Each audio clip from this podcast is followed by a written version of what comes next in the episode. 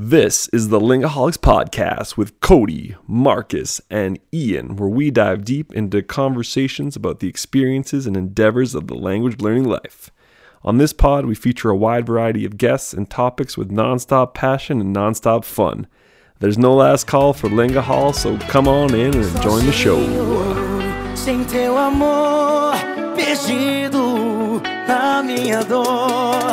Eu choro, só traição. E as promessas que você me fez, o vento levou. Hoje eu vou beber, hoje eu beberei. Por sua culpa, sua culpa. Hoje eu vou beber, hoje eu beberei. Por sua culpa, sua culpa. Por ver você deitada com ele falando não para. Por me apaixonar por alguém que não tem vergonha na cara. Hoje eu vou beber, hoje eu beberei. Por sua culpa, sua culpa. Hoje eu vou beber. Right, I think we're rolling here. Oh, bom dia, bom dia, boa tarde, todo mundo. Meu nome é Ian. Bem-vindo ao Lingualicos Podcast, episódio 23. What's up, everybody? Happy New Year! It's episode one of 2021 for the Lingaholics. Here we are. Here we here we go. A new year to take in. Uh, shout out to everybody. Hope you had an awesome holiday. Even our pinche politicos aquí in Alberta, those pendejos that ordered all of us to stay home but went off to Hawaii. Even you guys, merry holidays still. Uh, how's it going, boys? This is Ian here. Um, uh, this is the last day holidays for me, so I'm just kind of enjoying what I can and taking in a podcast with the Lingaholics boys. I had a fun, productive little, uh, productive personally. I'd say I still got a bunch of actual work to do, but a fun personal time dabbling in languages. Um, took in the new year with uh, Mr. Kodo. We uh, rang it in together via Google Meet. So Oh yeah. that was fun and yeah boys it's 2021 it's a new energy it's a new mindset so uh new year no fear here we go how you guys doing what's happening what's uh what's on the lingaholics mind this fine sunday morning or afternoon theo marquito Well, so first of all, I just gotta say I'm I'm very comfortable today. I'm I'm Yeah, lying and nice. uh, yeah, I'm actually lying in bed right now. But I have one of these like re- inclining beds, so I have a little remote here, so I can go up and down with my head. so Oh, like now I'm going down, Way. and now I'm going up. But I could do this with my with my feet as well. So now I'm, I'm moving my feet up, Oh, and I can move up and down. It's like one of these ergonomic ones. It's great if you're like in bed, you're reading at night. uh-huh It's great, right? Because you can you yeah can y- oh just yeah incline your that, like your upper incline. body. Yes, exactly. So Decadence. some sorry, Decadence. decadence, exactly, extravagance, exactly. So so I'm so I'm very comfortable right now. Uh, yeah I just wanted to say that. Uh, apart from that, no, it's been it's been a good year so far for sure. Very relaxing. I'm essentially done with my with my uh, master's thesis now, so that's a big accomplishment for me. yeah dude I'm very happy about that. And uh, yeah, I'm on my last week here on my European adventures. It's been f- four months, I think, oh something like that. A little bit more, Hey, maybe, yeah. perhaps five three. Uh, so Or Spain, four? October, November, December, a little bit over four. gotcha But it's Word, it's been a good time. It's been a good time. You ready to ready to come back? Whoa, are you rocking a stash too? well, I've been isolated Whoa. up here for, for 20 days or so. I haven't I haven't shaved. I haven't cared about Looking Trivial looking stuff forward, like that. Your trip back to Canada, buddy. yeah, so yeah, I'll have to do something about that.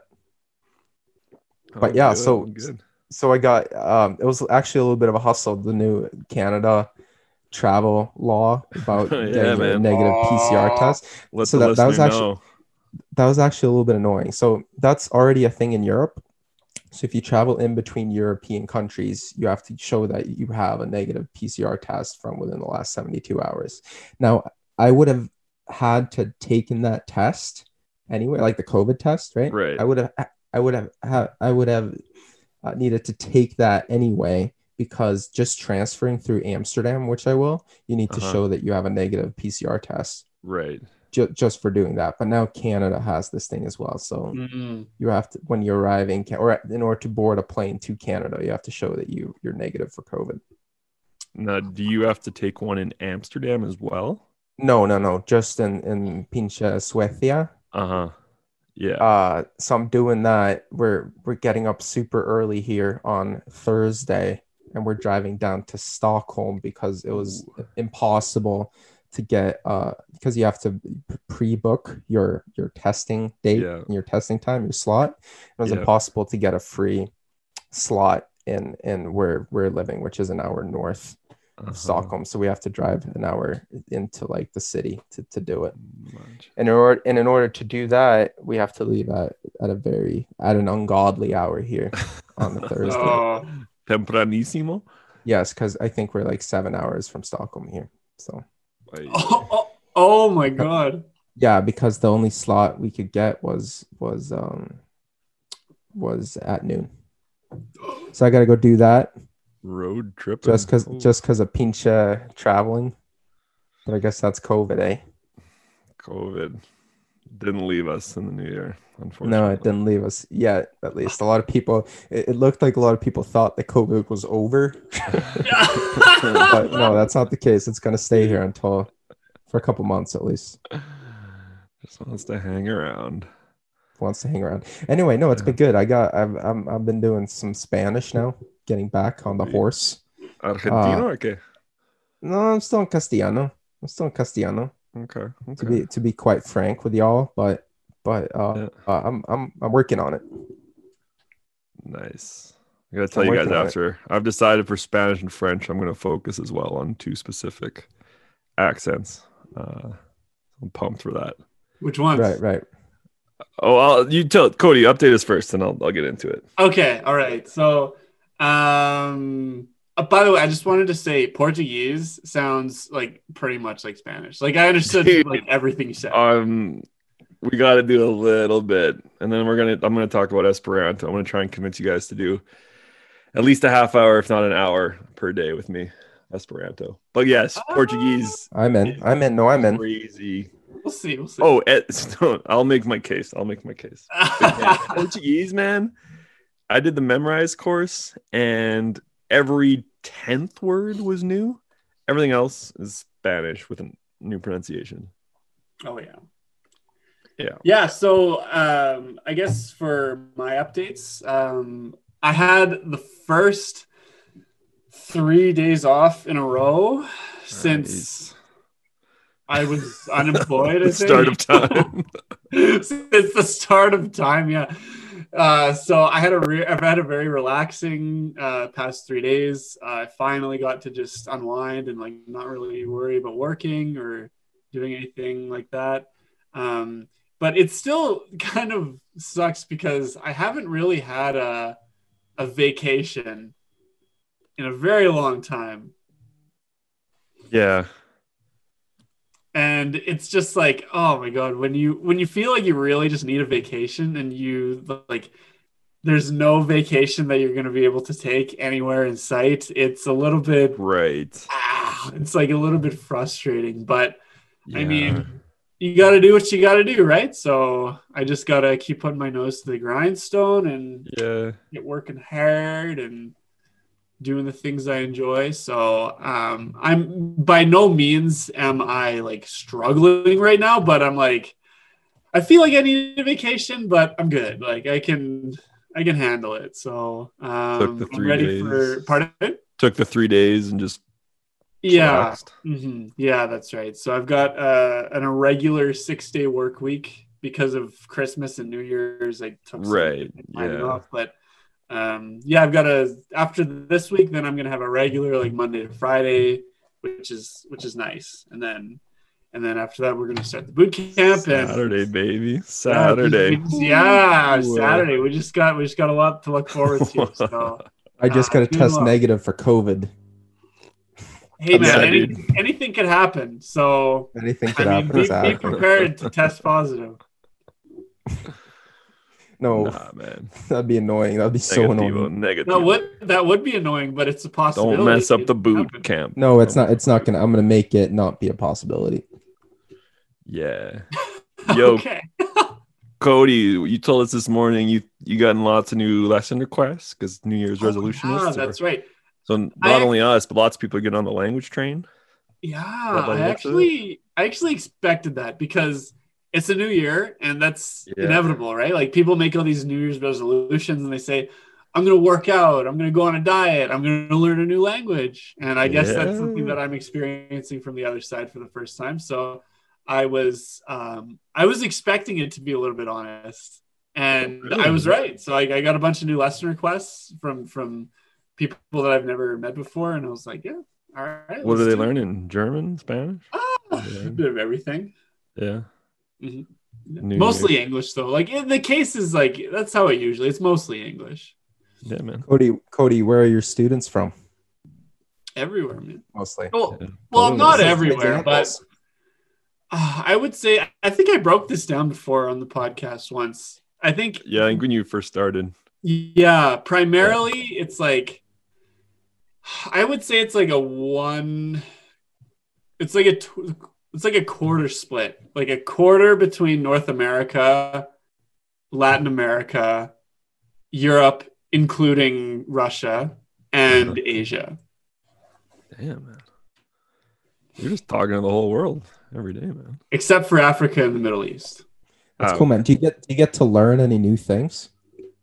Like, People tell you. Of course, yeah, Like every class, I learn something new. It's great. That's what. That's Yeah. one Do you have reason any why I really examples? like it. Pardon? Do you have any examples? Oh God. Um. Well, th- this isn't really like like learning anything about like world knowledge lately, but I actually just had a class before we started recording this Yeah. with um with a girl from uh Ukraine. Her name is Yulia. Shout out. I actually just recommended the podcast for her. Talk, but talk. um. Чудово, чудово. so she actually had coronavirus recently for like How'd you two put on months and she had it really bad Hey. yeah so and she was just like telling me about like how difficult she said she had like heart complications from it now and like oh my god like That's pretty scary, man. yeah. so she's doing better now though and um yeah so it's all good on that front Is she from uh, Kiev? uh, no she's from odessa i think Ooh, nice. Ooh, Odessa. Yeah. Okay. Yeah, that's what I wish the news would focus on more is like COVID stories, not just numbers every day. Yeah, right. It's so like it's is- a little bit dehumanizing, right? When it's Yeah, just numbers. It's like Stalin's quote, one death is a tragedy, a million's a statistic. So yeah. Yeah. But yeah, man, that's why I remember teaching ESL. That was the funnest part every night because like you're learning, people are telling you these stories, and as they're doing it, they're getting it better at English. And I am just learning so much about like Serbia, Win-win. Colombia, Somalia. You're like, whoa, that's wild. I'm keep talking, keep talking. Yeah. Yeah, man. Yeah, and they and they want to practice, right? So so they probably tell Oh, you yeah. everything. Oh, totally right. Everyone wants to talk about where they're from. And Yeah. Yeah. No, teaching teaching uh ESL. Hella So fun. boys, how how are the New Year's resolutions coming along? great actually. I mean 3 days in. So Yeah, but still, that's three days. yeah, uh they're good. Um I think tomorrow they're going to sink into a little more of a regular pattern cuz I'm actually back to work. Uh Yeah, it's the same with me. Yeah, so like I ended up taking two of the my dabble languages on overdrive on Memrise, which is Portuguese and Esperanto. Like I was just dabbling, dabbling. I'm like, I have all night, and I just like two nights. I finished the Portuguese uh, course on Memrise, and then two nights I finished Esperanto. I was like, boom, that was pretty fun actually. So it's like, Wait, what do you mean two nights? like it's two thousand words. So um, No, you said two nights. You stayed up all night studying languages, or what? late, like probably 1 a.m., 1.30. Yeah. Nice. Um, just like I don't know if anyone's done a Memrise course out there, but you just kind of do five words at a time uh, as you're learning it. And with Portuguese, I was clocking in like a minute, minute 20 maybe to get five words down. And then just boom, on to the next, boom, on to the next. And you're just like, you get this weird momentum. You're kind of in a trance as you do it. And then I also like, I just like putting on a podcast in the background while I'm doing that. So I'm just like in the zone. People talk about. So I did Portuguese, which was like, all right, that was not the biggest challenge. And then Esperanto, uh, just kind of in uh, a guest we were potentially going to have today. Um, he's coming hopefully next little while. He's a big Esperanto guy, so I was like, I got to get into Esperanto this week and like just kind of learn about it. And yeah, like ended up clocking out the Memrise course for that. And uh, so I just took two dabbles to like overdrive, and then now we'll sink back in. But in terms of uh, reading, yeah, I got a book of the week here to present after, and working out, man. I've got 50k on my bike trainer and a couple kettlebell workouts under the under the under the belt. So so far so good. Three days in. Nice. So, Ian, that's by the way, that's that's called like when you're when you're in that state. That's called a state of flow. The flow state, yes, Mhm. flow, baby. Uh-huh. Yeah. Ian, I was just gonna say your Portuguese sounds pretty good, man. Oh, obrigado, Sounds- obrigado. Sounds like you've been working a little bit on that pronunciation as well. It's well, I was kind of exaggerating it with Cody when we rang in the New Year the other day, and I think I think a key for learning Portuguese from a if you're a Spanish speaker or maybe other Romance language, uh, I think just slowing down the pronunciation in your head and just like like because you really got to hear the difference between the um uh just the phonemes in Portuguese, like like all the sion, how you'd say sion in Spanish, like información, comunicación.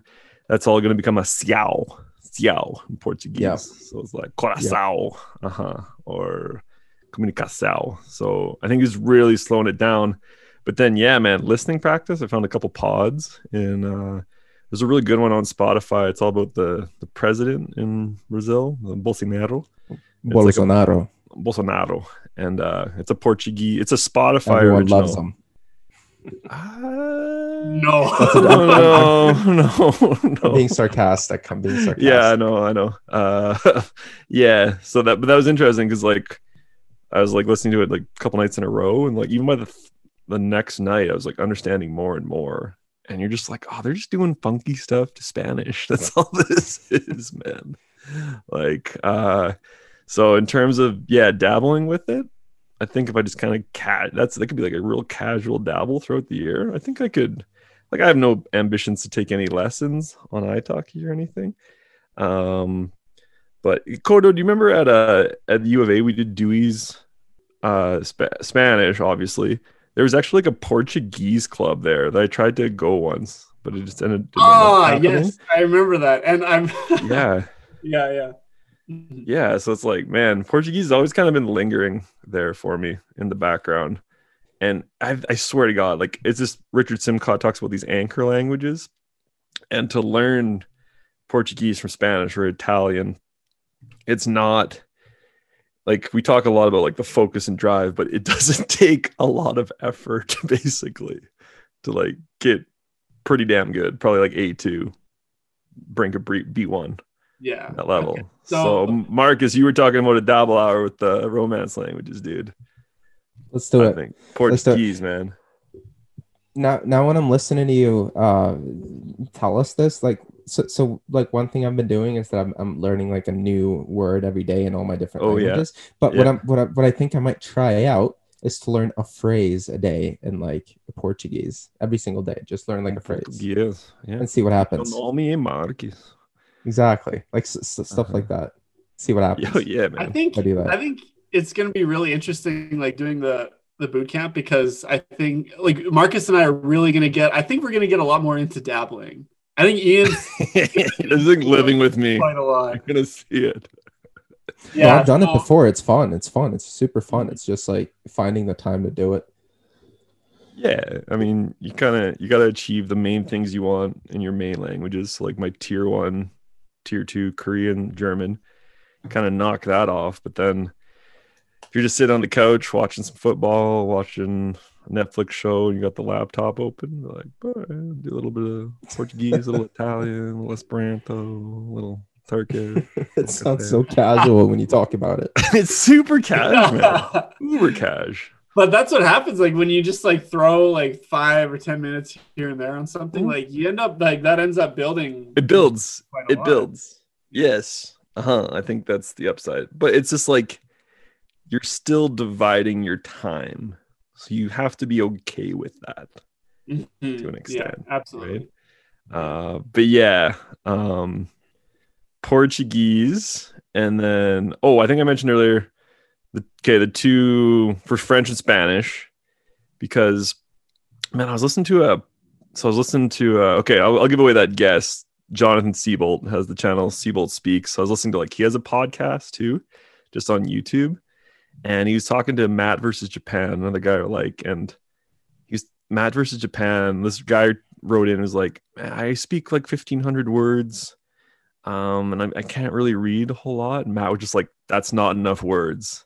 Like fifteen hundred is not enough. Like if you want to read in depth, you need like eight thousand, like 5,000, 8,000, 10,000. I was like, holy! I think that was like a hard truth that I needed to hear. Because even when I try to like read a Spanish literature book, I still struggle a lot. It's just like I need more words. Um, so yeah, so basically trying to I just I looked at a couple Memrise courses yesterday about advanced Spanish vocabulary. Like I've never done a Memrise course in Spanish in my life, but like uh higher level vocab. So that might be a thing. Um, but for the accents, uh, I want to join Marcus, the Argentinian. So I think this year, our Lord's year, 2021, I'm only gonna listen to like Argentinian Spanish. I think there's a lot of good stuff on Netflix with it and lots of pods. And then so that'll be fun, especially during the boot camp. We get into some Argentinian Spanish. And then for French, man, I read I tried to re-listen to I sent you that guy, that Mike Ward, the Quebec, the Quebecois comedian. I was like, okay, I really need to like take on the Quebecois this year. That's so complicated. It's so hard to understand. It's hard, man. Yeah, it's definitely just the way like especially their filler words, they're like connector words, like I can't even try to imitate it. So because I was always just trying to think of like I do really like uh like my favorite French rapper is Maitre Gims, who comes from the Congo, and I really like like African French as well. Like I just love like accents, but it's like I don't know, being Canadian, I think I really got to focus in on the Quebecois. So I like listen to yeah, so I listened to a Mike Ward podcast yesterday. I was like, man, this is tough, but I think I got a few Quebecois friends, so maybe we can get in touch with them throughout the year too to keep working at it. Mhm. Co- listening to comedy and watching comedy, that's some pretty advanced material. that's- yeah, yeah, he's like it's more like an complicated in interview show. language.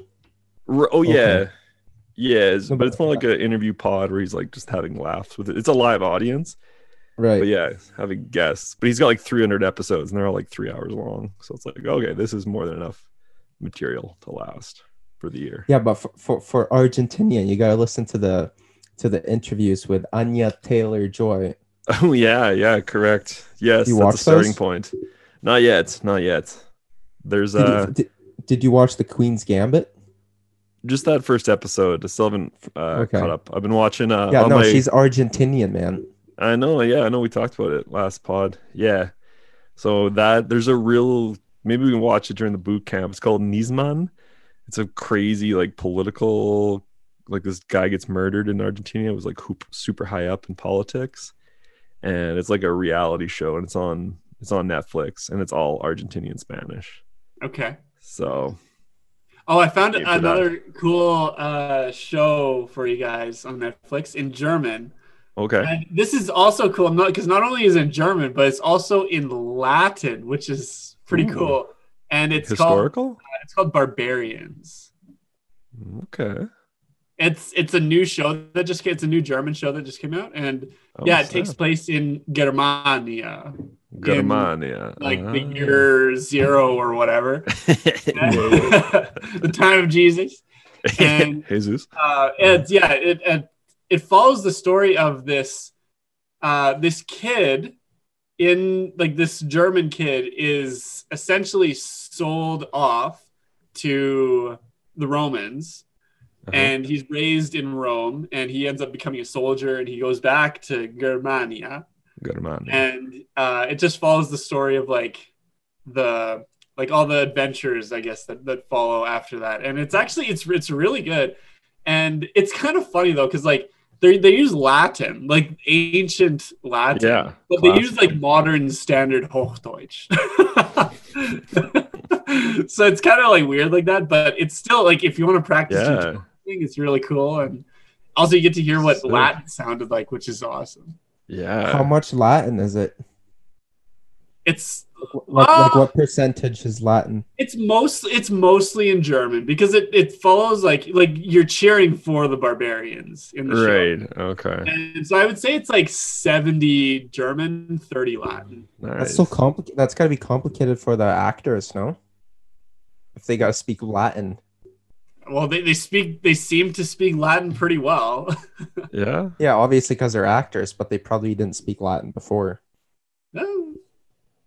You never know. Yeah. Actually, in Germany, uh, Latin is one of the language options that you can take in school. So a lot, of, a lot of Germans actually do know Latin.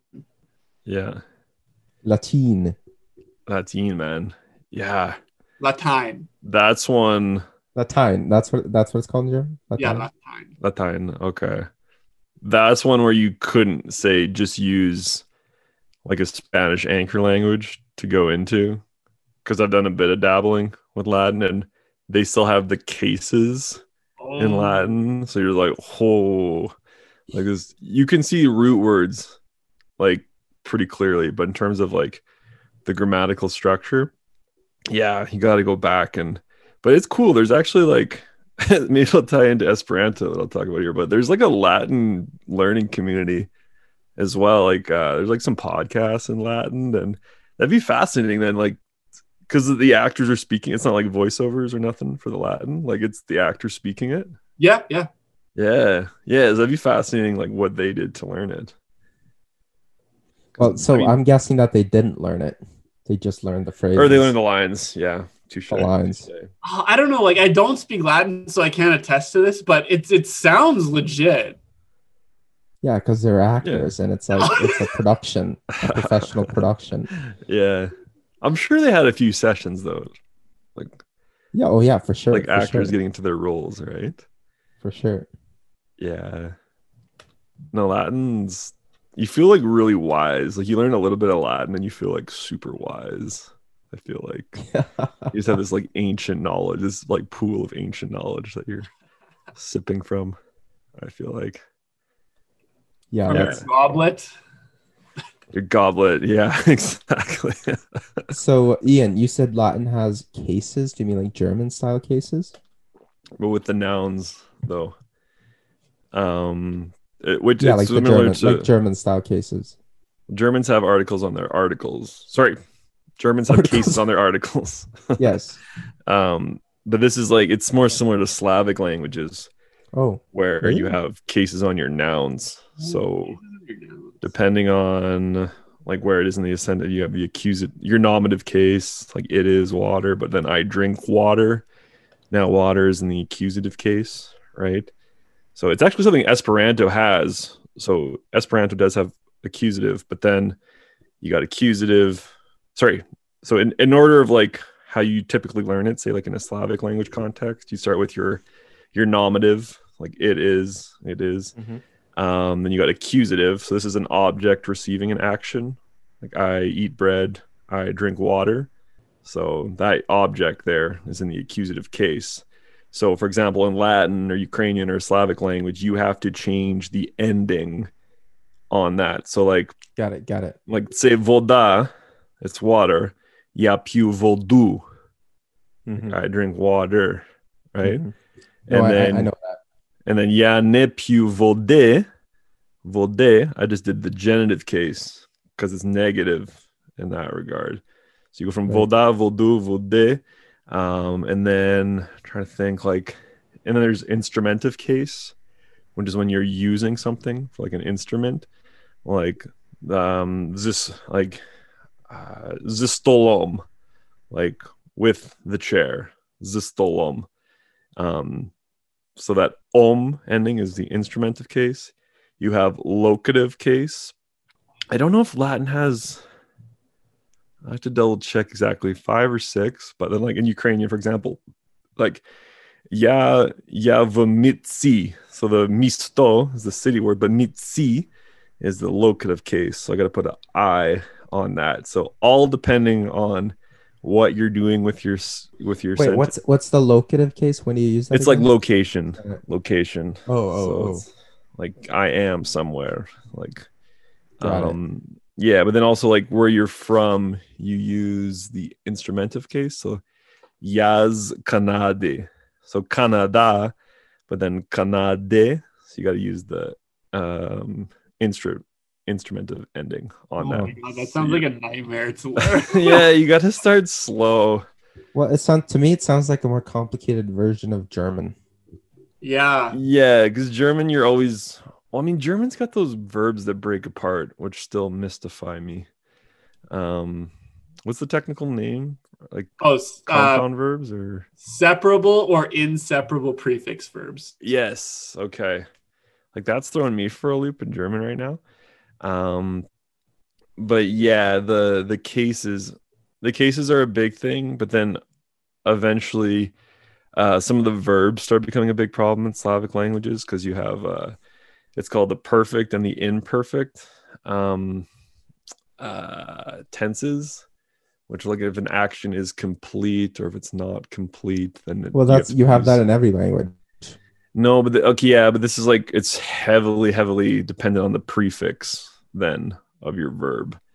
Like your Wow. prefix verb changes constantly depending on how what action you're talking about, if it's completed or not completed. Yeah, Slavic languages are a loop. Like those cases I did not get at all. But if you're say like one of those students in Germany that studied Latin in school, you would understand what's going on with all the case switches and then and that's what makes word order more flexible right because your word order isn't like in english word order is a big deal but in those languages you just have your ending because your endings are going to tell you oh is this the subject? Is this the object? Is this the That's right. verb mm-hmm. right? Yeah. So it's fun. It's fun. Boys, we're talking about grammar. This is crazy. Whoa. yeah. Okay can i transition to a language that doesn't have much grammar? Absolutely. 16 rules actually. That's it hence why i think with the lingaholics boys living together uh we could take a stab at it. I swear an hour a day tops boys nothing more. Um can make a big headway. So my book of the week this week is called in the land of invented languages esperanto rock stars klingon poets loglan lovers and the Mad Dreamers Who Tried to Build a Perfect Language by Okrent. If I'm saying that right. Um, yeah, cool little book. I want, I mainly wanted to read it. I haven't got to the Klingon part yet, which is going to be pretty wild because I've met some of these characters um, at the Polyglot Gathering and Langfest. But Esperanto, I mean, we've talked a little bit about the Esperanto on this show. Do you guys kind of remember the history of it? Like how I it came remember. about? Yeah. So the guy Zamenhof, Some Polish guy, right? Yeah, he was Polish, and uh, basically he kind of grew up in uh, I forget it's part of Poland now, but then there was like different nationalities where he was living, like Poles, Ukrainians, Russians, Lithuanians, and they all had separate languages and couldn't really communicate. And he wanted to kind of rise above and make a language where everyone could communicate. So he was super idealistic with uh, what this form of communication could be. And it's fun because, I mean, we can talk about when a person should learn Esperanto. There's lots of arguments that it should be your first ever foreign language because it is so easy. Um, but now, obviously, I didn't do that. But now, like, learning it when I did this Memrise course this past week, seeing it's kind of funny because if you know like your romance languages, some Slavic, especially like uh, romance and Germanic, you could just see like, oh, he got his word, he got this word from that language, he got this word from that language. Like you can kind of see where he picked stuff out from different languages. It's kind of unique in that way once you know all languages. And then it's incredibly easy. Um, and he just wanted this language, and it got some serious headway back in the day. Like it got proposed at the UN; they were voting on this to use it. It was only French at the time that actually vetoed it because French was. Still What year was that? Language- Ooh, Nineteen. It's before World War One. Oh, okay, so way back. I Yeah. could have, I could have seen this being like huge in the Comintern. Oh yeah, uh huh. Yeah, it, it does have a internationalist element to it in that way, like super idealistic, right? bet- Reunite the worlds, like workers bet- of the world unite. Yeah. I bet every Trotskyist was also an Esperantist. Yeah, there's there's there's there's definitely um overlap, and it, and it, it was hugely political. Like even after Zamenhof died, um, like uh, Hitler actually writes about Esperanto in Mein Kampf about it being like the language of the Jews. Oh, surprise, surprise. right. Um, yeah, and then actually, but then it was also persecuted a bit in like Sol- the Soviet Union and in the like there was an Esperanto paper that got banned in Tsarist Russia. Um, so yeah, huge political element to it. So this book really breaks down into the history, and then the first actual Congress of Esperanto. So basically, and it's kind of funny because Polyglot Gathering evolved out of like Esperanto Youth Congress meetings, so it's all kind of connected. Um, that was the first one was in 1905, and people were coming from like 60 different countries to come learn Mhm.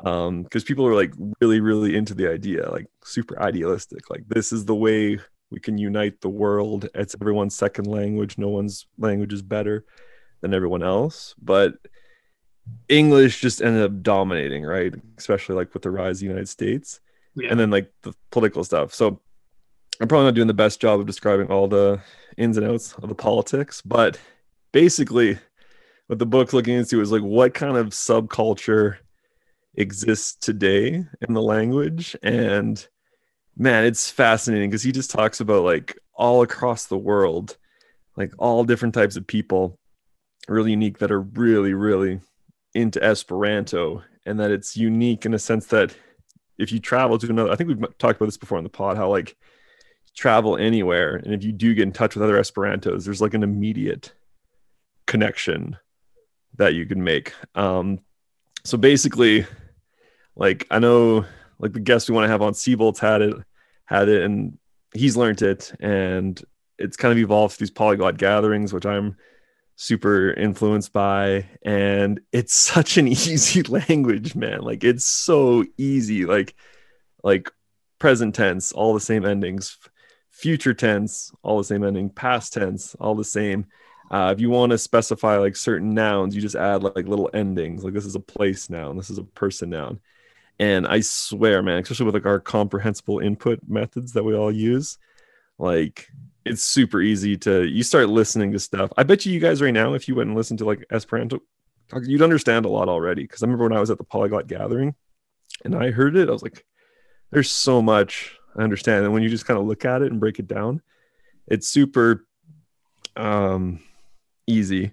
So basically my argument is i think it'd be a fun little experiment it's super easy and traveling wise i definitely want to try and travel with it one day and then also the esperanto congress of 2022s in montreal so i'm definitely like convinced to go now Okay, so let's do it. I'm sold. I'm 100% Yeah. sold. okay are you sold? I was just gonna say that. I'm sold. Let's do it. okay because Let's like do it. Screw it. it's super like I could teach you like mi estás Ian. Vi estás Marcus. Vi estás Colo. Oh, that's so nice. Estás, man. Estás. So wait, I have a question. Like the the the way of pronouncing yeah. Esperanto is that similar to Spanish? Uh similar, yeah. Like every there's no irregularities in like the sounds, so all it's No, all but it's not like like like the way you spoke. Uh-huh. It sounded very Spanish. Not Uh, not just because you, you were using estás, but the way you were just pronouncing my Yeah. name, for example. Yeah, yeah, I'd argue it has kind of a romance sounding vibe. To me, when I Yeah, listen but, to it, yeah, but it's def- it's definitely not French, for example. no, no, but like, but it's funny because when I talk about like he had this smorgasbord of it's European language. It's it's that's all it is. Like it's it's a very Eurocentric language, but that encompasses a lot of like like the verb have- to buy acheti, Okay, which is so it is French. clearly from acheter, Mhm. acheter in French. Uh-huh. Um, dun- uh, thank you, um, Dunkon, It's close to danke. danke, Okay, do you saluton. ha- Do you have an example of like a Slavic word? Because you said there's Slavic. yeah they don't well. come up as often uh not off the top of my head but when i was doing the course they're rarer um which kind of yeah like he's a polish guy. Uh they're not quite as frequent. Um next episode i'll try and think of an episode but it, tons of like romance and germanic base root words. And yeah i'd have to look up specific examples but really for like the listener if they want to try it go- oh and then another um another thing. So there's this guy on twitter who i like. Like he, he's called laid back languages.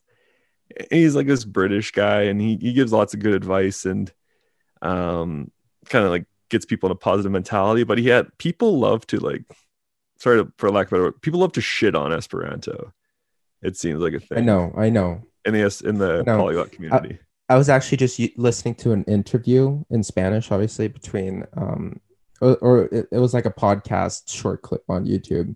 So one of the biggest podcasters in Spain, and he was Mhm. interviewing this guy from CERN, a guy that worked at CERN, right? Uh, an Argentinian Oh. guy, and they what's were CERN going through. for the listener CERN is the the the physics laboratory, the biggest physics laboratory in, that what in the spins world. the particle Yes, yes, the big Uh-huh. particle accelerator in on the border of Switzerland to France, right? So gotcha he was inter- he was interviewing this Argentinian guy that worked at CERN, yeah and they were talking about how weird all the people that worked there were. And he said that a large, the majority of people here speak Esperanto, Ah, for example. uh-huh. yeah And I was like, that's awesome. like, that's fantastic. I love that. Yeah. it's kind of a i don't know niche is the right word um because obviously not all language learners or language lovers totally get into it but it does seem to inspire especially like because lots of scientists are kind of high-minded about you know how technology can unite the world and make it a better Well, place so i don't i'm not surprised that esperanto sorry what what's your point about science I was going to say scientists love things that make sense.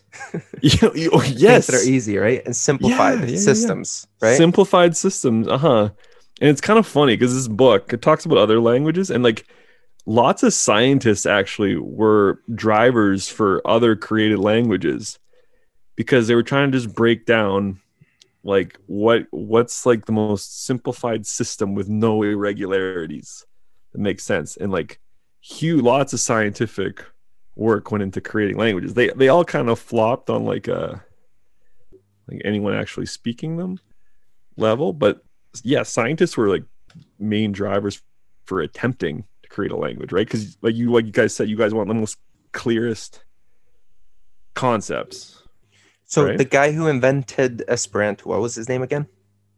zamenhof zamenhof Zamenhof. He was a linguist, right?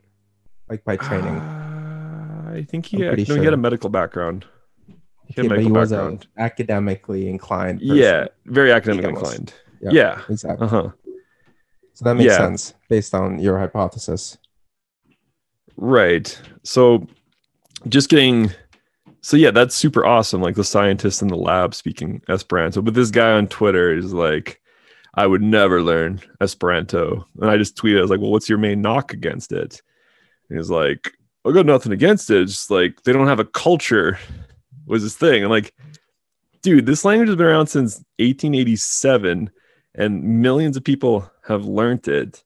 And I just sent him like one rock band. There's a band called Des- Esperanto Desperado, which is that's a rock band in Esperanto. And then some other dude, some Brazilian Esperanto guy, tweeted in. And he sent it like a like a book that's got like like 40 stories originally written in Esperanto. So there's clearly a culture, and you just do any of the research. And like, what are you gonna say when you go to these congresses? There's no culture. So I think they're definitely is a culture with Esperanto. It's just highly different from say like a a national culture. Mhm. Well, es- Esperanto to me seems like a hobby. It's like more of a hobby, uh, per se. I don't know. I, I just remember a guy at the Polyglot Gathering who had a talk, and he told, Yeah. uh, like in his talk, he told us about um like these boot camps they have. Like Yeah. this one, he had a bunch of stories from this one boot camp up in like Switzerland.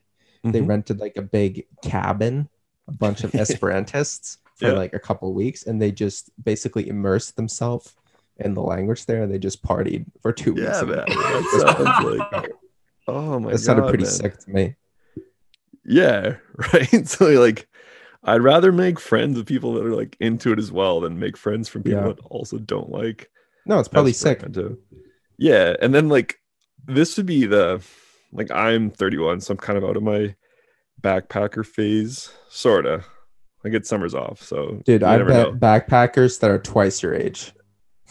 yeah, that's true too. Saying. That's actually true. don't man. Keep hope Yeah, alive. Remember. everyone in the it is okay thank you guys thank you um i'd love to try the like the couch surfing backpacker esperanto lifestyle for This summer is something that I've been getting interested in actually because I was thinking like just preparing myself for like going to Korea. I was like, yeah uh, I'll be honest, I don't have a lot of money right now, so I'm like, smart. okay, like when I go to Korea, Mhm. I- I'm gonna want to travel. Like, come on, For Like, sure. See the leaving country. Like, I'm not gonna just stay in my home city the whole time. Like, I'm gonna travel. And I was thinking, like, oh, like what are some really cost-effective ways I can travel? And I was thinking, like, couch surfing is Yeah, a man. great way to do that. And if I have Esperantist couch surfing under my belt, like that's just a bonus, right? and i swear look it up here like um after the pod but there's got there's got to be an, there's esperanto networks in every country especially a country like south korea it's so international Mhm. too. There's got to be South Korean Esperantists, dude. See, Cody might be the first one to test this test this out, man. Because I swear, dude, you, you can learn this language so fast. Like it's, it's breathtakingly simple. Yeah. Um, dude, yeah, man, you gotta let us know then, man. Because yeah, so like, because you know you're gonna have weekends off, yeah. Mhm. right? Yeah, and Saturday, then- Sunday off. Yeah. yeah, and then I'm sure you get like odd holiday here and there. Yeah, yeah. I think the the deal is um, ten days plus Korean national holidays, so it ends up being like a total of like a month or something like that. Yeah, which is- dude. That's dope. That's sick, dude. I wonder how Yeah. many Koreans speak Esperanto. I bet you there's a few, man. I bet you I have there's no idea. There's be a few. a- Well, I don't know. Like, I don't know if I'm actually gonna follow through on this. Like, this is just like Well, look, man, the boot camp's the going what two, three weeks?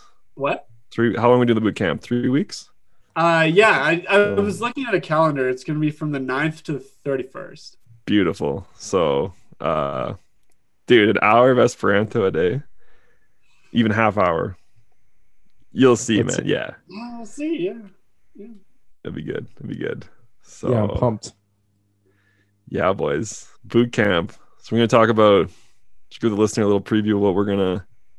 Let's our no English rule. Do you want to Cody? You want to explain that? Yeah. Okay. That So rule we revised our no English rule. Uh-huh. Uh, w- we're not gonna go super hardcore and be like absolutely no English the whole time because like that's. I mean, we could do that, but that's like a little intense. And like we, the the three of us are all very good friends, and we, well, at least for Ian and I, we express ourselves most easily in English. And even though we've attained pretty high levels in some of these languages, like, like, there's nothing like being able to just speak your native language, right? So they're like, I think um, at the end of every day, for like the last hour of every day, we'll like we'll allow ourselves to speak a little bit of English, just so we can like, you know, if Yeah. there's anything we really got to get off our chest, we can just kind of like say it without really having to think too much. And I feel like that's the best time of the day to do it too, because like by the end of the day, like you're just so wiped, and you're like, especially after a day of like being in another language the whole day, like your brain is just it's just mush by the end of the day. So I think we'll allow ourselves a little bit of uh, uh, lenience there.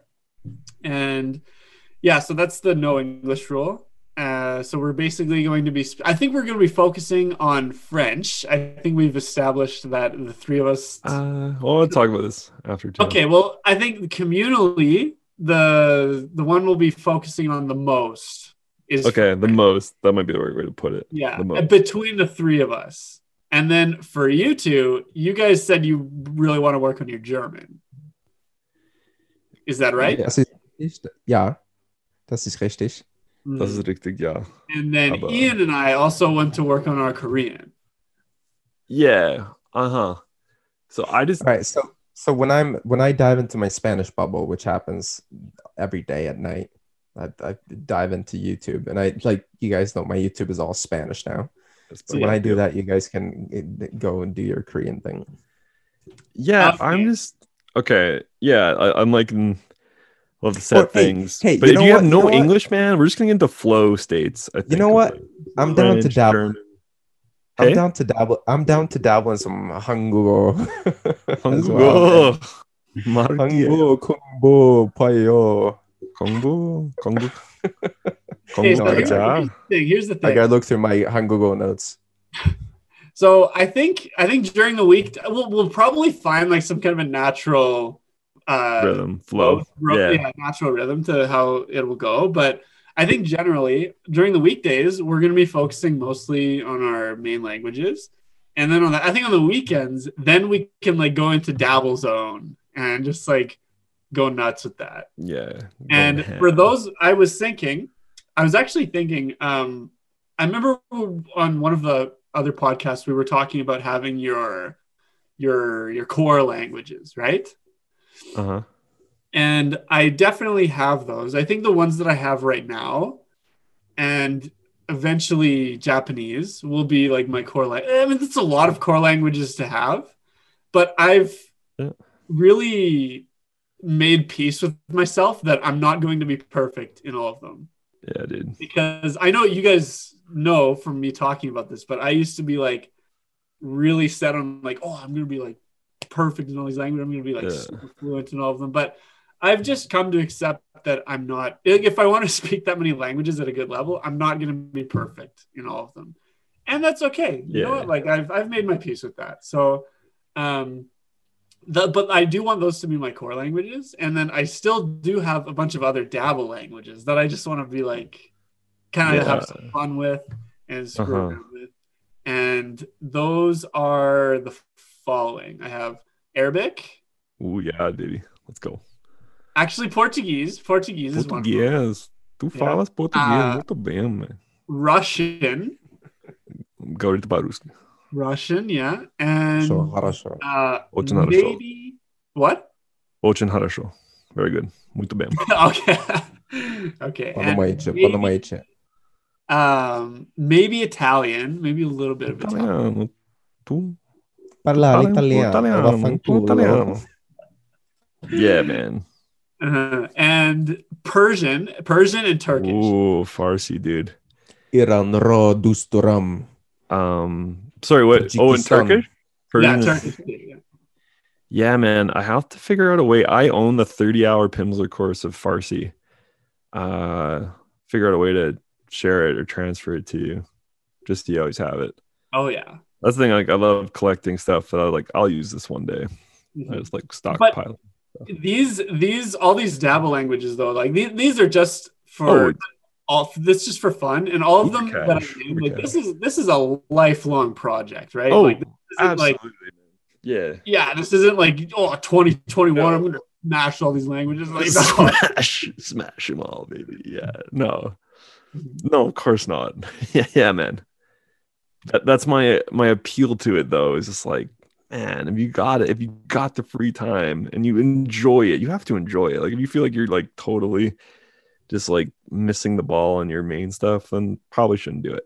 But like I just like just my casual dabbling, I've learned um the Arabic alphabet, I've learned hiragana, katakana. I've learned like a hundred phrases in Chinese. Like like like you talked about earlier, that stuff adds up, right? Mhm. So, and if you just like keeping it cash, like okay, a little bit today, a little bit so. But I find Like that's why I call them my accordion languages. Like they kind of stretch out, stretch. I out. like that metaphor. uh yeah boys but uh Instant classic. Instant.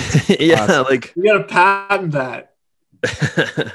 no dabble nation i'm, I'm gonna patent that but okay i want to okay i guess when Seabolt's on because uh uh when we get Seabolt, him and the guy language come up mark uh, who has his channel? They have it's called the 40 hour seven day language challenge where it's like imagined it's the polar opposite of dabbling. It is like you immerse yourself for 40 hours a week in your language. And like there's a huge appeal to this too.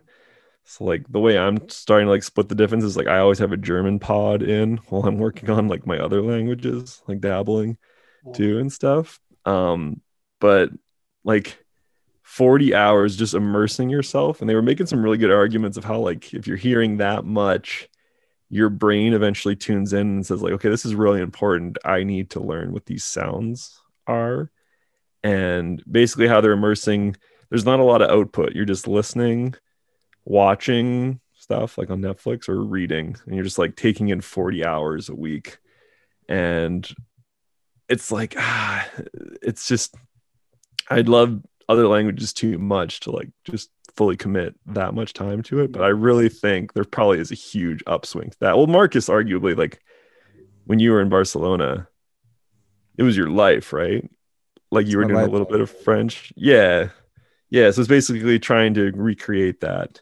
Like the mark from language come says if you can't go to mexico bring mexico to you kind of thing that's how like So that's possible, but if you have a regular job, a nine to five job, that's hard. Yeah, but Siebold does. And uh like so let's say you did five hours a day still. So you have to maybe do your mornings and at night. It's still hard, I argue, yeah. And then on the Right. weekends you have to get 15 more hours, which is like imagine eight hours on Saturday and Sunday. Yeah, no. But I mean, like my weekends, those are like weekends are for languages, right? Right. For me, Right. That's that's that's what it is for me at least. So so Yeah. that's what I like to do. Two days a week. That's that's good for me. And then I mean, like it depends on what I'm doing in life. But if if I'm doing something monotonous, right, then I'm then I'm Right. podcast podcast nation, right, in the lab or whatever. Yeah. Absolutely. Uh, but weekends are the best, right? oh yeah. Yeah, weekends when you can go ham. That's what I think. Like just go like right. on your main languages or a dabble language, just go ham on it. Like go hard. Yeah, for So, sure. And I mean, yeah, like with a actually, meetup. Ian, everything. I Like, I sched- I always schedule my italki classes on the weekends, and, Nice. and it's fun. And it's not like I'm super nerdy, just studying all the time. It's, uh, like I hang out. I call Alejandro. I'm like, hey, ¿qué Yeah, yeah, pasa? ¿qué ¿Cómo pasa, andas?"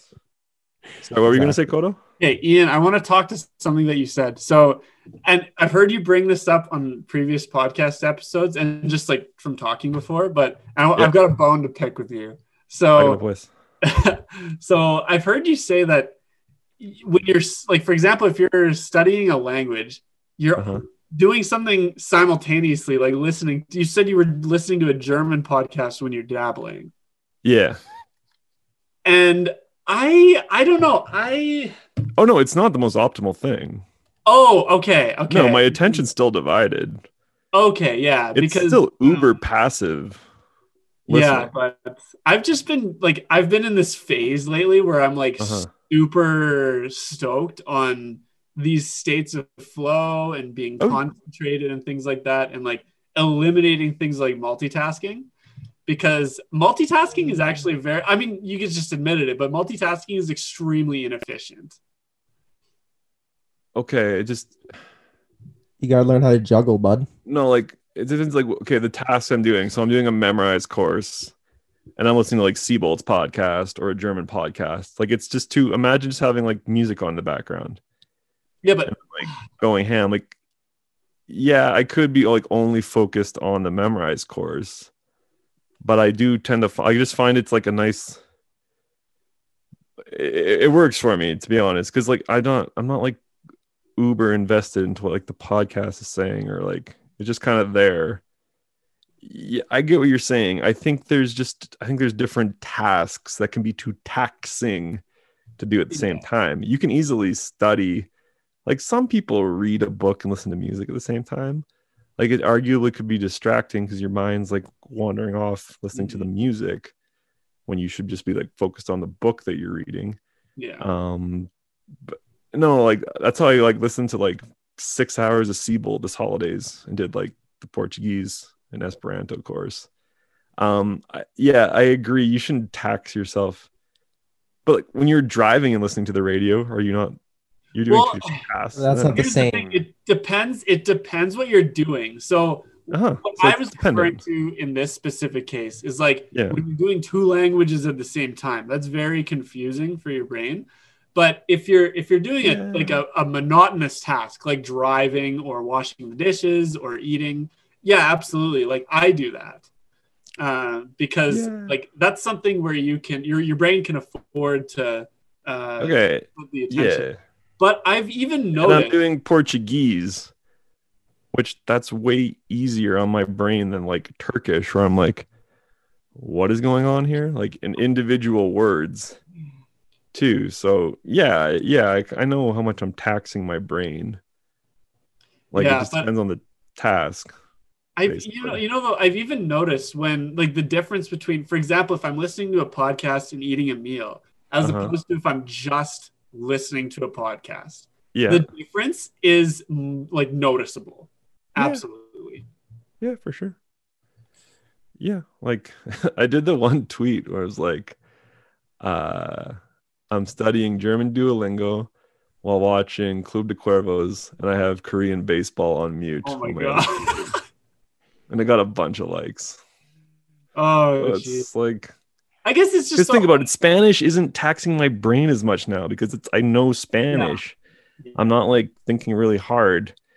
Where like German, yeah, I have to focus. So it's just basically like, yeah, yeah, I agree, man. It just I want to do two things. I want to listen to these podcasts and I want to like learn languages. So it's not like I'm reading paragraphs in the languages. I'm studying like individual words and phrases. Yeah so- okay It's and I guess I agree that just don't tax yourself with your tasks. I guess at the end of the day, this is all about lifestyle differences. And for, for me personally, this is just something that is like spilled over from my personal life because I've had Yeah. problems in the past where like I, I get a little bit too ambitious and I spread myself too thin. Oh yeah, don't. I've tried to like multitask too much in the past. And it's been very overwhelming. So for me to be able to like just cut out all the bullshit essentially and just be able to focus on single tasks at a time has really helped improve the quality of my life.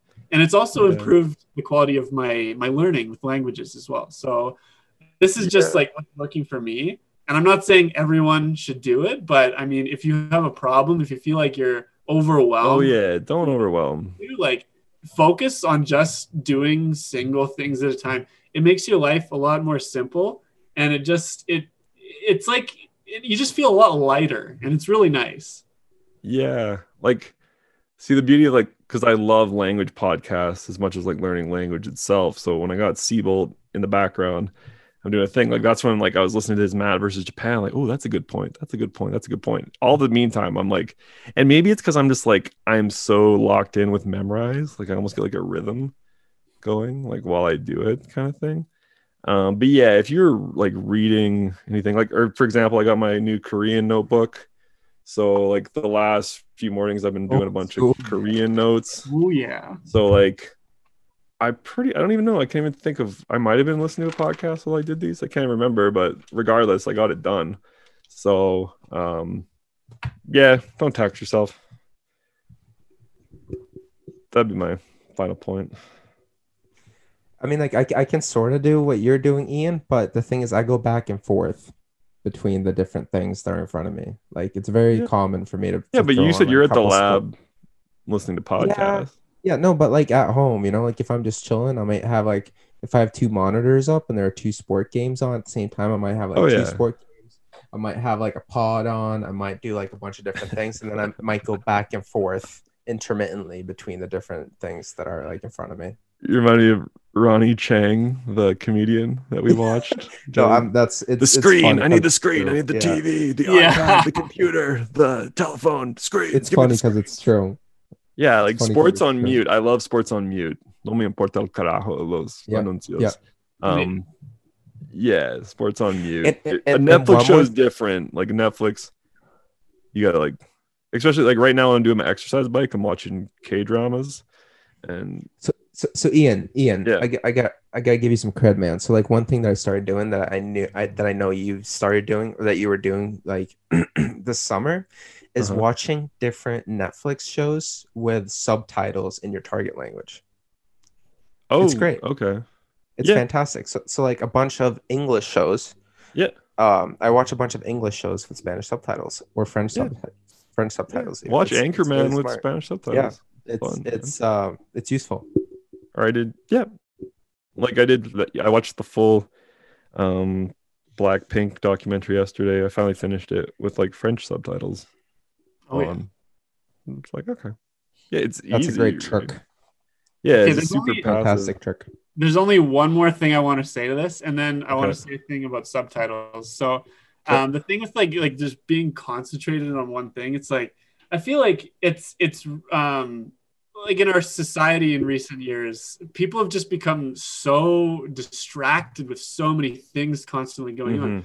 Especially Yes. like with your phone or with what's Yes. happening online. Death And- to notifications. Yeah. yeah so many people have like forgotten how to just how to just be like Uh-huh. without always having to do something always like being Yes. distracted by something like always chasing a carrot on a stick somewhere and this Mhm. is a side of myself that i've been tapping into recently and i feel like i've been tapping like this mental power and like mental energy that i haven't experienced in so long and it feels so liberating and it just i would Mhm. highly recommend that everyone at least try this to see what it's like because Yeah. I I can't go back to the way that I was living before. Like I actually I don't even like using my phone anymore because like I Oh, just man. I, I find Yeah. I've I mean I'm so well I'm so uh I'm very I, I can concentrate very easily on what Yeah. I'm doing now and I get into this state of flow a lot more easily than I used to and it, it just feels so nice to be able to just completely fo- like, just kind of get lost in something that you're doing it's it's really great completely because your brain gets a unnatural dopamine shot every time a notification comes up Yeah, it's not Yeah. good. It's not good. Cody, Cody, I think I, I, what you're doing, what you're telling us right now, I think I do that naturally because I have my phone on silent mode probably ninety percent of the time. It's good Yeah, Not I- I silent, do I that mean like the too, half moon mode, the, the sleep mode, yeah, Yeah. the sleep mode, probably ninety percent of the time. Because Yeah. I'm well, Yeah. well aware, like if you have your phone in your pocket and it's vibrating all the time, Buzz. that's buzz that's gonna destroy your life. It, it does, yeah. And like I'm sure like pretty much everyone has experienced what this is like now, but most people are still in that state. uh-huh People haven't learned how to cut that out or control it. And once you leave it, it just it feels really nice. i don't know if you guys know there's a youtube guy uh, political commentator dave rubin and every august he goes offline. He puts his phone away doesn't know what's happening in the world doesn't go on the internet. And then when he comes back september 1st he always has a guest to like tell him what's happened in the world like the month later. It's always fascinating man because you're just like That's yeah, kind of funny. just living the most normal life for august like it's probably the most normal life of his month That's gonna be a great show though. oh yeah it's hilarious because usually like a bunch of stuff happens and they gotta like catch him up on it all Oh yeah. Yeah. yeah but i agree like- I it- agree. I, I never get mad if somebody doesn't text me back right away or nothing. Like I never ever like. It's just like a, it's a message. It's there. It's waiting, whenever type thing. Yeah, Right. exactly. Yeah. I'm sure that's something that you've, you guys have probably noticed with me, like my texting habits. Like Oh I've yeah, specific times during yeah, the day. yeah, man. Other than that, I don't look at my phone. No, What's funny about you, Cody, is that when you when you text us, you always respond to like each message systematically. you know what I'm talking about? Like That's you go fun, through like all the He messages in the group it. chat, and then you go through your response systematically to each message. I think it's That's kind of Fun, funny. though. It's good. That's how that's how I am. That's what I do. Okay. And Cody, what, what were your thoughts on subtitles? Oh yeah. So uh, speaking about subtitles, uh, when you get so I think when you're either beginner or intermediate, you you need subtitles. Uh-huh. Like uh, otherwise, uh, otherwise you, you're just not really going to be invested in what you're watching. You're going to Yeah. be too lost. And like Uh-huh. You can do it to like train your brain to listen, but uh, me for me personally, that's not really that's not really very nice. Especially if I'm at an intermediate level and I really want to understand what's going on. Yeah. That's more important for me than just like watching it for the sake of watching it. Um, but when you get to a more advanced level, and this is actually something I was doing with uh, the show Barbarians that I was watching, uh-huh. when you get it to a high enough level, it's actually a lot better to turn the subtitles off. Yeah, I've heard that argument too. Yeah, because I've noticed the difference between when I was watching it with and without subtitles. When I was watching Yeah. it with subtitles, I was really focusing on reading and like Yeah. I wasn't paying as much attention to the show. But when I turned the subtitles off, I found the story became a lot more interesting. And even though I didn't quite mm-hmm. understand as much, I found I was a lot more invested in what was going on. And I still understood most of what was going on to to like to get what was happening. So it was it made a big difference. Yeah, I think that ultimately that puts your listening skills like that's really training them as well because you're Exactly, not yeah. reliant on that. Like I was actually doing that when Alejandro was living with me. Uh, I started watching La Casa for the first time without Spanish subtitles Yeah. Because I was just like I've watched it twice through already with subtitles, so I know the story like quite well. Um, you know what? Yeah, sorry. But yeah, watching it with like hearing Tokyo talk, no subtitles, is like okay, like I know what she's saying here. I was gonna say, it's probably it would be really interesting for me to rewatch La Casa Uh-huh. because like my my Castellano, I'm like I'm, Yeah, I'm so accustomed to it now. Right. It'd be see if it'd be interesting to see if I can rewatch it and see how differently I I, I it hits me. hmm Yeah, because also when you have subtitles on, like that's kind of like having a safety net, and it's the same Yeah. with like anything in real life. When you when you don't have that safety net, you feel like like Oh, there's yeah, that like- fire under your ass, and like you have to like Yeah, really jumped in some cold yourself. water. Yeah. Right. I think and then it's just and you could try it. Like I'm sure right now, like I know dark would be challenging for me still with German subtitles still even. Yeah, but that's because you're still at like a fairly like low Yeah. intermediate, Yeah, yeah, I'm like an A1, A2-ish guy with that. Oh, you're- right. higher than A one. Oh, thank you. Yeah, you Okay. said A two. A1, A2. like a high A two, I would say. Oh, sweet. All right, cool. Um, yeah, but it's like it's one of those things. Like I'll eventually hopefully get to a point where to watch dark, no subtitles, and be like, "Ooh, yeah, I understand this." Yeah, and it's probably it's worth sacrifice. Even if you do miss a few things, it's worth the sacrifice of like, I'm still working on my ear, like listening training substantially. Yeah. and also it depends on the show you're watching like I, i'm actually i'm sorry to say this but, but if you're gonna like use a show like dark for example Mhm. like even when i was watching dark i like some of the segments were really difficult to follow just because of what they're Oh, talking about it's like Oh, it's yeah. time travel and nuclear waste and oh my god yeah I couldn't follow the plot in English subtitles lots of times. yeah Like, yeah, but uh huh. Netflix, great tool, great tool. Switching all this, switching your, like I did yesterday. I was bored and I switched my, uh, like so. Marcus, you said you switch your YouTube to Spanish. I switched my Twitter to Brazil, and uh, because then you're like getting all the news stories from like Brazil and stuff. You're like, oh, this is wild. Like, Yeah, no, I noticed that because my my phone. So fun thing, boys. My phone is in French and has been in French now. Yeah, every time you send a screenshot, I see that. yeah So so what happens is that you get all the Quebec stories, right? It's in French Uh, Canadian, right? So my phone, Phone. Yeah. So I get a bunch of Quebec stories all the time, and like in the pop because you always get like the Apple News pop ups. So I Uh-huh. get like all the news pop ups uh, from like Quebec, which is really funny. Another thing is that a bunch of these Canadian apps, like the TD Bank app, Okay. is is made obviously in English and French. Yeah. as Yeah, well. yeah. So now I have I have it in French mode. So everything in this app is now in French as well. Because usually what you, what happens is that the phone settings turn French. They go French, and all the app settings stay in English, which is like the original language. Right. But a bunch of That's these right. apps are made for Canadians. They have to Uh-huh. be They have to have and. French, right? So the TD Yeah. Bank app right now, it's, it's pretty funny. Like everything is in French. Yeah, Wait. offi- that's the funny thing about Canada is like official anything official you do, everything is in English and French. But when it comes to the people, everything is either in English or French. yeah, but you think like people marketing products here to the country as a whole. Uh, oh, should we do a little uh, sneak peek of our Canucklandia episode that we got planned during the boot camp? Yeah, sh- sure, dude. Yeah, so we're gonna do an all Canada episode eventually during the language boot camp, where we'll still talk about languages and some like linguistic stuff, but I think give a fun little overview, especially to non-Canadian listeners of the pod, about this little wacky land we call Canada. It's not that little, man.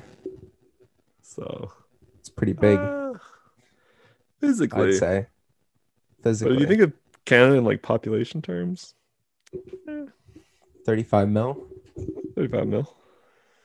It's a lot big. 37 now. Oh, and um, I'm assuming since we're on the topic of countries, we shouldn't talk about Sweden's early exit from the World Juniors. Yeah, whatever. I'm down to talk about it. I actually didn't watch a single game. Yeah, actually, I didn't. Last night I was just- the first time I watched the full game. I watched the highlights only, and and uh, yeah, it didn't seem that they had too good of a team this year. Pasa lo que pasa. Pasa lo que pasa. Yeah. A ver ahora. So, go Canada. Monday night. Contra They're easily gonna win it. We play the Ruskies. I'm gonna stay up. I- I'm. I am gonna watch the final though on uh, what day is that? Wednesday, Tuesday, Tuesday. Yeah, I'm gonna get up Yeah. at three and watch the final. Nice. Screw it. Totally worth it. Yeah, boys. So, Marcus, you got an italki class coming up? Yeah, I actually had my my teacher. He just texted me said, "Listo cuando quieras." Ooh. Cuando quieras, cabrón. Subjuntivo, Yeah, tío. güey. Subjuntivo, tío. Su antiguo, güey. Man, I love Spanish. Honestly, I love it. Güey. It's like my baby. It's like my best friend. Honestly, Spanish is my best friend. Yeah. Besides listening to a few reggaeton songs, I've kind of been out of it for two weeks. So tomorrow in class, I'm gonna be like, Ooh, "Welcome back, Espanol, baby." ¿Qué pasa, tío? 2021, vamos pues. Hágale. Yeah. Sweet boys. All right. So, yeah. Any any final thoughts for So I, I just debut 2021 episode? I just wanted to destacar. Destacarnos pues. I, I wanted to highlight that this is the last episode of me being in Europe, and the next next Yo. episode's gonna be uh, everyone in one Boys. location, one endroit, Boys. un Yeah. lugar. Sí, güey. Very Oh yeah, I just want I just la want to mismo, hype. te- mismo I techo. just want I just want to hype uh, everybody that the next app is gonna be pretty legendary. Wingaholics boot Let's camp go. kickoff. Here we go. Here we go. Yeah, Strathmore, capital del mundo. tío.